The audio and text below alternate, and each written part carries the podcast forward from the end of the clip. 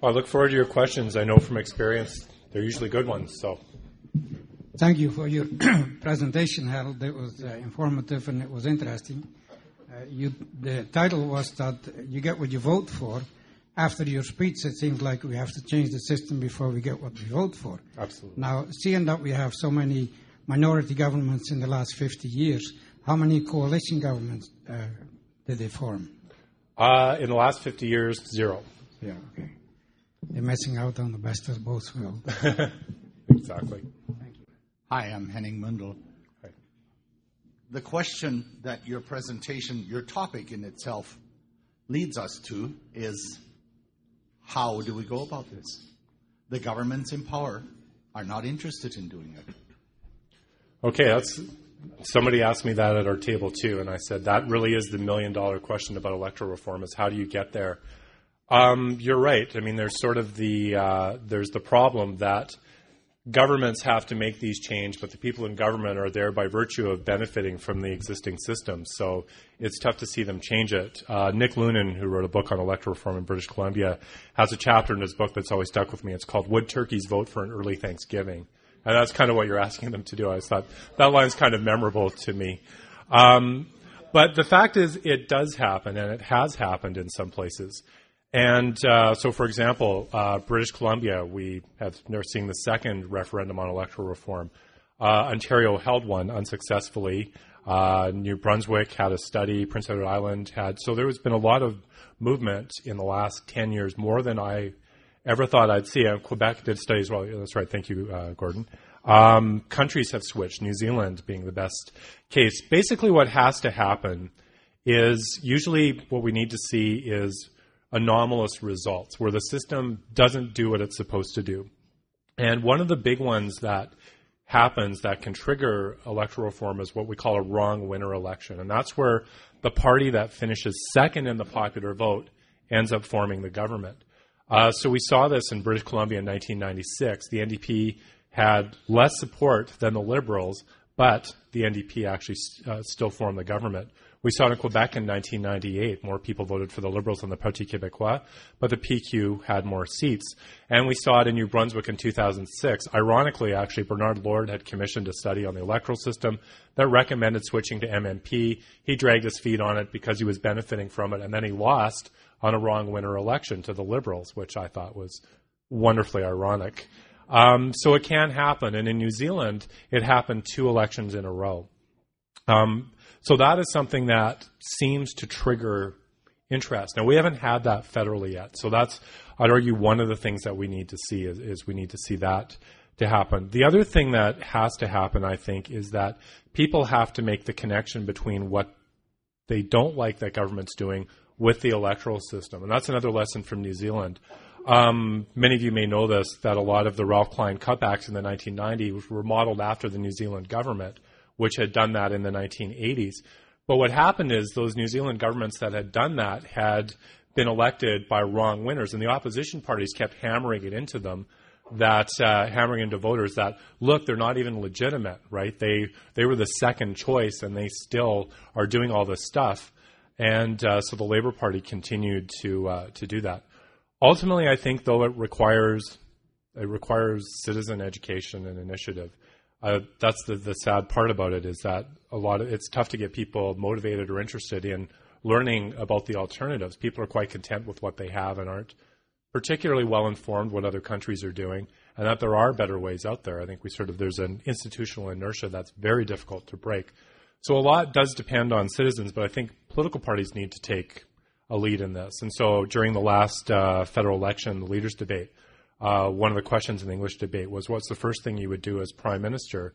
And it was very interesting. Elizabeth May's answer, who you would expect it would be something on climate change, but no, her first thing was bring in proportional representation. And par- parties pushing that, I think, is also an important part of that. I think there's an important role for citizen activism, but you need parties to really run with this and make it a priority. Not, but it's not an easy thing. Like I'm, I, I share your concern, and I am open to suggestions and ideas. Thanks for the great question. Hello, my name is Isaac Mohanan. Hi. At our table, we're talking about the various benefits and uh, disadvantages. PR has obvious disadvantages. Small parties, lifespan of a government is short as a mayfly, especially places like Italy, etc. What does MMP have those same weaknesses, or do they have a whole new set of problems that need to be dealt with? Okay, uh, really good question. MMP pretty much it, it, depends on the balance between how many list seats you have and how many single member seats you have. But most of them basically function the same as a PR system. But I think the mistake that we make is is equating shorter government lifespan with being less effective. And the reality is that, like I said, the studies show there's no evidence that overall, on balance, they're less effective. There are some countries that struggle with being effective with PR system. So we think of Italy and Israel, for example. But most countries that use PR, the vast majority of them work very, very well. The one thing that MMP that some people criticize it for that you don't have with, say, a straight list system or proportional representation is the argument that that creates two classes of members of parliament. So you have those ones that won their election fighting in single member districts, and you have those people who uh, won on the list. And so there's an argument that they're somehow less representative or less worthy as for being members of parliament. Um, there is a bit of evidence to support that there is that feeling, especially in countries that have newly adopted MMP system. But if we look at a place like Germany, where it's been running for years, uh, Louis Massicotte at uh, the University of Montreal did a very intensive study of this, and he actually found that there's not much evidence that the rules are different or that voters perceive them. So over time, that criticism goes away. So that is one of the criticisms that MMP is subject to that the PR system isn't. So yes, we do end up with shorter governments, but again, I would argue that's not necessarily means they're less effective. And again, I'd point out in Canada, we've had what three elections in the last four and a half years. Um, Italy's not doing that badly, right? We complain like we're doing worse than most countries with PR. So I'd argue we already have that problem without all the other advantages a PR system would bring. That's a, uh, another excellent question. Hi there, Rebecca Edwards. I'm a student at the university. Thank you very much for your talk. I very much enjoyed it. Uh, one thing that did come up at our table was the issue of low voter turnout. Um, it's separated obviously by age and by religion, by education. Do you think that would improve with proportional representation, or is there something else at play there that's resulting in low voter turnout? Oh, that's a that's a huge question. There's um, there's a whole talk on voter turnout actually.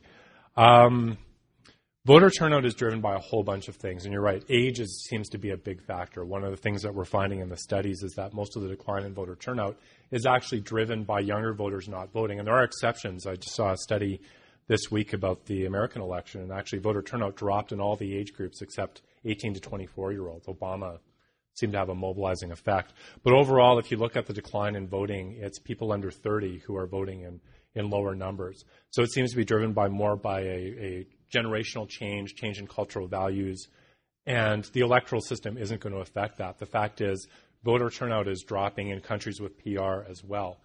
But the reality is, if we look at the comparative evidence, there is evidence that countries with proportional representation have, they're dropping from a higher level, so they're higher than us still. Uh, would it reverse it?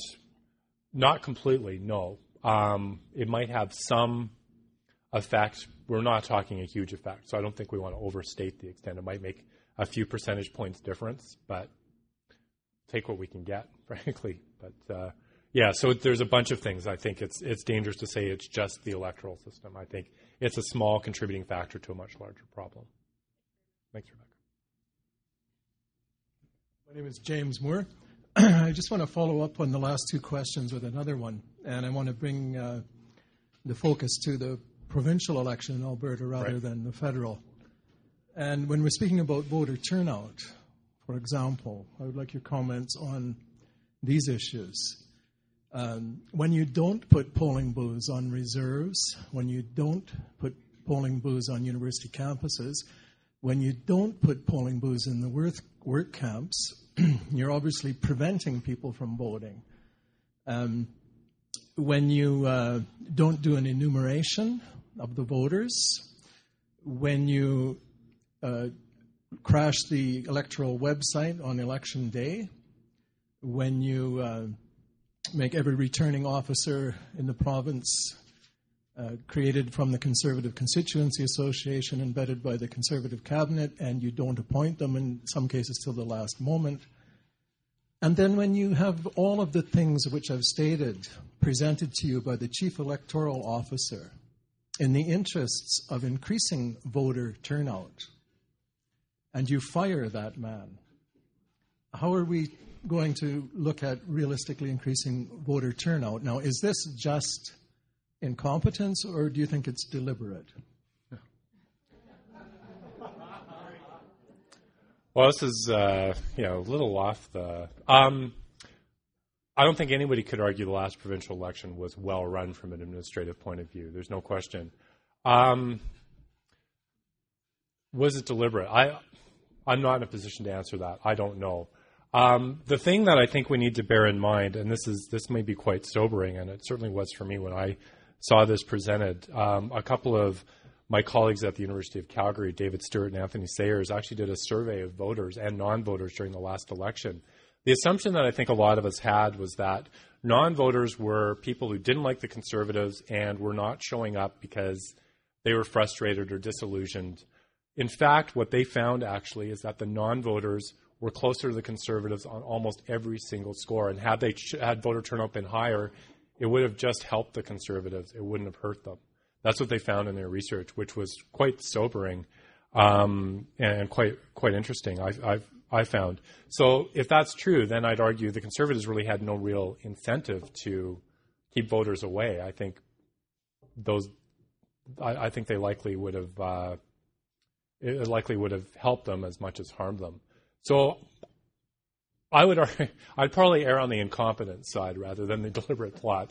Not that that's particularly comforting, but um, if you're happier with an incompetent rather than a corrupt government, then you feel feel reassured. But uh. interesting conversation, and I've worked with a lot of elections, and I can tell you the last one I was working on, it was incompetence. Oh, I, I agree. It was no terrible. question at all, right from the top down. Yeah, absolutely. Uh, very, very poorly managed at the, at the, very beginning, and didn't give much chance to the people on the uh, polls in the end.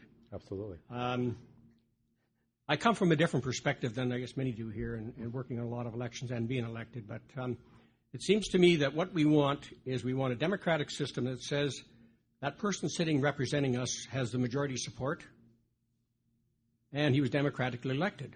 Mm-hmm. So it seemed to me the natural system to that would be a runoff. You got eight people running, the two with the highest votes have a runoff a week or two later, and whoever has more than 50% of the vote represents you and can legitimately say, I have the majority of support from my riding. And, but there's another key to that. One of the biggest problems with elections today is people don't understand the system. This is easily understood.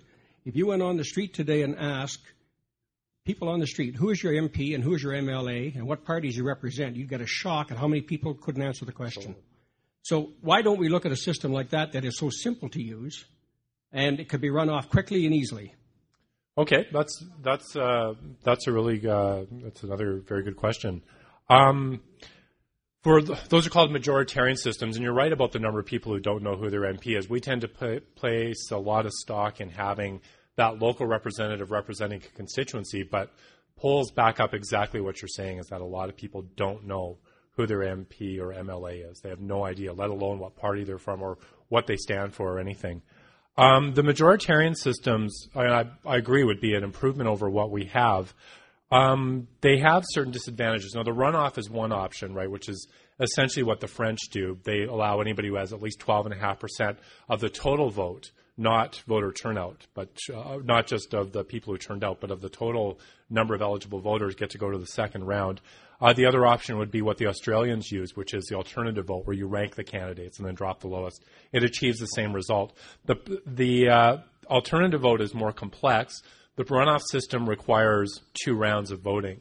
And so the concern is, well, what's that going to do? It's hard enough to get people to turn out to vote once. Can you get them to come out a week later? Or they won't vote for the first one, will only vote for the second one. Um, what I my problem with it is that it still leads to those kinds of distortions. It's in many ways, in terms of the system properties, it still produces manufactured majorities. It still produces um, it still produces the regional distortions. The conservatives would still end up dominating Alberta. The liberals would still end up dominating Ontario. And in fact, a lot of the research shows that uh, the party that would probably benefit, I'm actually surprised the Liberals have never done this, is I think the Liberals would be in really good shape if they ever did this. If I were Ignatieff, this is what I'd propose because it looked like you're reforming things. Uh, you're right, it's simple to understand, and I think they would stand to benefit quite substantially from it. Um, but to me, it doesn't deal with a lot of those a lot of those issues. I think those regional distortions that we see um, would still happen and I think it would still lead to a lot of distortion at the national level. If we compare countries like in Australia and France, how they perform versus countries like New Zealand or Germany that use uh, PR systems, they don't as accurately reflect what's going on. But I do agree. I absolutely agree that would be a, a significant improvement over what we've got. Uh, I just, uh, my wife and I get a letter every so often from the Evangelical Fellowship of Canada. Mm-hmm and they are very concerned that we'll be losing more and more of our freedom. Okay. And uh, I think one of the reasons probably is because the social structure in Canada is going this way. You take, for instance, if you read the Calgary Sun, I read it every day, and uh, it says more and more policemen, more and more policemen more and more laws, more laws to control crime. What is the answer besides forever putting more laws and controlling people by laws? What is the answer?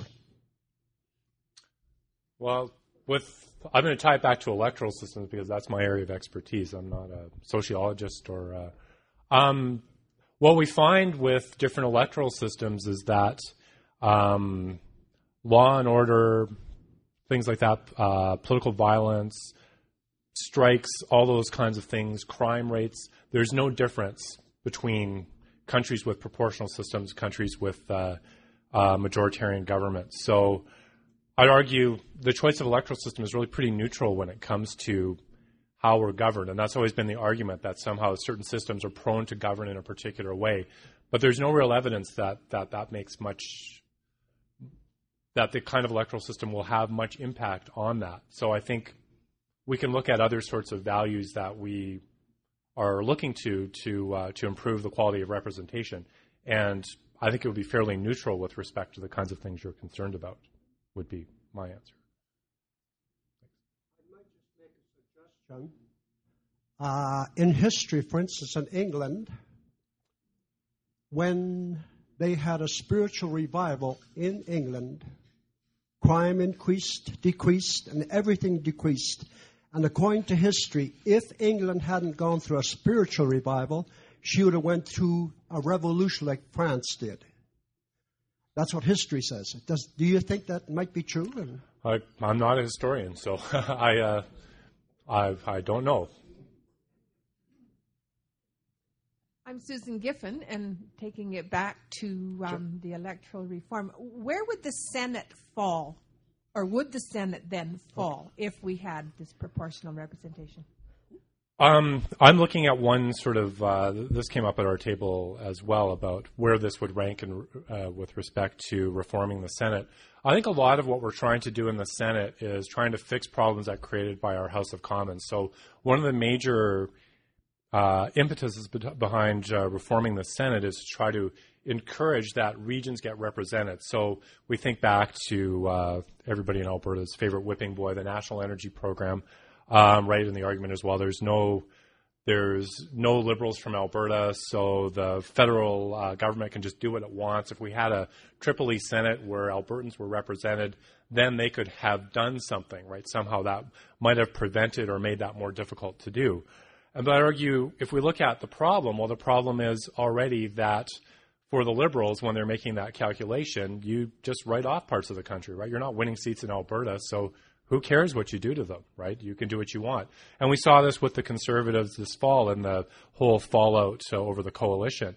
Stephen Harper's strategy was basically a scorched earth strategy in Quebec, right? There are a bunch of separatists, evil people trying to destroy the country, and we've seen his poll numbers in Quebec just die as a result. And he can do that because he realizes, okay, the road to winning for me is in Ontario. It's not in Quebec. And if I can get Ontario votes, then it doesn't matter. So my argument is, is if we reform the system so that parties are represented fairly equitably at the regional level, then the Liberals would have seats in Alberta. And if you drop 20% of the vote in uh, in Alberta, you lose five, six seats. That's significant. You feel that. If the Liberals drop 20%, well, I guess would put them like minus eight or something, which is mathematically possible. But um, but even if they drop 10% of the vote, drop down to two, um, right now, well, they're already not winning seats. So what? But if that costs you in seats, that's going to change how you uh, how you do things. So I think my argument is that a lot of what we're trying to fix in the Senate really stem from representational problems at the level of the House of Commons, and um, and so I think that so I'd argue it'd be nice to fix both, but if I had to choose one, I would be more concerned about the House of Commons. Hope that answers your question. Thanks. That's a good one. Hi, um, my name is Lisa Lambert, and Harold was my master's supervisor, so I'm going to ask him the questions that he's asked me over and over. Um, shoes on the other foot, I guess. I'm remembering back to the defense. So, um, one of the questions that we've thought about, and I wanted to have your uh, public opinion on, is that the campaign finance reforms of 2003 um, essentially gave money to parties based on a proportional system, on a per vote basis, the $1.75 per vote, as we've heard about.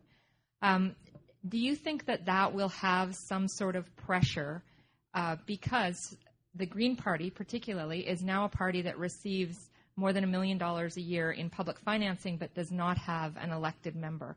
In many systems with PR, they would have elected members. They're well over the threshold for almost every other country. Do you think that that will then provide a bit of an impetus towards um, a proportional, a more proportional electoral system? Okay, that's a that's a really good question. I'd argue it sort of happens in two stages. I'd argue the the need for and the pressure for a switch to some different electoral system is driven by the fact that we don't have the nice tidy two party system that we're supposed to have, like the American system with Democrats and Republicans uh, alternating in power. That we have a multi party system that's much more similar to a European style PR country multi party system with coalition governments. What the uh, electoral reform system does is it helps to sustain those smaller parties and gives them a longer life. So the Green Party isn't going to go away. I mean, they might drop a few percentage of the votes, but they're able to maintain a presence by virtue of having this vote. The Bloc Québécois, on top of being sustained by the electoral system, is essentially almost entirely funded by your tax money. They almost they don't have to raise any money, so it keeps the multi-party system alive. And I'd argue that sort of creates the conditions to get the anomalous results. It creates the kind of party system that fits much more with a PR system. And the fact that the Green Party continues to push electoral reform um, and is essentially funded to do so by your and my tax money, um, I think that does contribute. Now, as far as it being sort of a precedent, now we have some sort of per vote funding. I don't sort of get the sense that people are making that connection that we have this policy approach when it comes to campaign finance so therefore, we should also apply that to the level of the electoral system. I don't get the sense that people are making that connection, but I think it does keep the, the multi-party system alive and sustains those smaller parties that create the incentive to switch it. So yeah, I'd argue it's sort of an indirect effect, but it is there. Thank you. My name is Knut Peterson. Uh, Harold, thanks for coming. I wonder if you could uh, talk a little bit about our present government, uh, minority government, uh, how it's working out and uh, if you think it's going to last very long. Okay, well, I'll tie it to the uh, to the electoral system side first of all. Um, I think, in a sense, if we look at what Canada has done over the last, although there's been lots of elections and things, to me, it shows sort of some of the advantages of having not having single party majorities. It's because governments can't just do then what they want. They have to pay attention to what other parties and what other Canadians want. I think it forces parties to hew towards the center to to govern in a fairly centrist way. And I think to me, what's striking about the uh, Harper Conservatives since 2006 is it's not a huge change from what we saw under Martin in the previous year and a half. A lot of people have argued there was all this talk about Stephen Harper having a hidden agenda, and the hidden agenda is that he is actually really a liberal, right? As that seems to be the hidden agenda that he has, and I think the minority governments do that. So I think to me that that is a um, reassuring kind of thing if we were to look at a switch to electoral systems that Canadians do have this tradition of compromise and, and making things work and having institutional incentives that force that. um, make that work better. Now, as far as how long this government's going to last, I give them another year or two at least. I mean, I think we're looking probably late 2010 before anybody be looking at going to the polls. And I think the reason is is that the conservatives certainly don't want to fight an election while economic times are tough. One of the things we know from studies of voting behavior is when the economy is tanking, voters get very grouchy and they punish governments in power. You don't want to hold an election when you've got auto work auto plants closing down. You just don't want to do that. And for the conservatives to have any chance at a majority, they need to actually um, they need to actually uh, make some inroads in Ontario, which they're not going to do. So I don't think they have an incentive, um, and I don't think the Liberals really have much of an incentive either. Um, Ignatieff, right, they're up in the polls a little bit, slightly, a few percentage. Uh, he seems to be the party seems to be more united. They're getting their act together. But the thing we have to remember to sort of tie this into Lisa's question a moment ago is that they're basically broke. They've got no money to fight another campaign. And uh, so they're not going to be in any real hurry to bring down the government either. That leaves the NDP and the Bloc, and they will quite happily vote against the government repeatedly because Jack Layton likes to be able to point out how they're the only party that always voted against the Conservatives every single time, whereas the Liberals didn't. And, and because the Liberals are in this ambivalent position, the NDP and the Bloc are fairly free to do this. Um, so, I mean, I, I think it really rests in Michael Ignatieff's hands and I don't see him in a big hurry. They've got to fix what's wrong with the party, and there's a lot. They need to come up with policy for the next election, and they don't have that yet. So there's a lot of rebuilding that has to happen within the Liberal Party. So I'd argue, yeah, we're probably stuck this way for a couple of years. This actually, this is a point I should have made in response to an earlier question. Um, the interesting thing about um, frequent elections and our system is that I think actually our system, in a sense, right now is contributing to more frequent elections. For Stephen Harper, the reason he called the election in 2008, even though we had a fixed election law, right, that's supposed to make that illegal, is that he thought he could get a majority government, right? He thought, I can catch the Liberals, I've got Dion, Dion's not catching fire with the electorate, the party's broke. I can get them, and I can get that majority that I so badly want. Under a PR system, he'd have no hope of getting a majority, right? And he came, Harper came that close to getting it.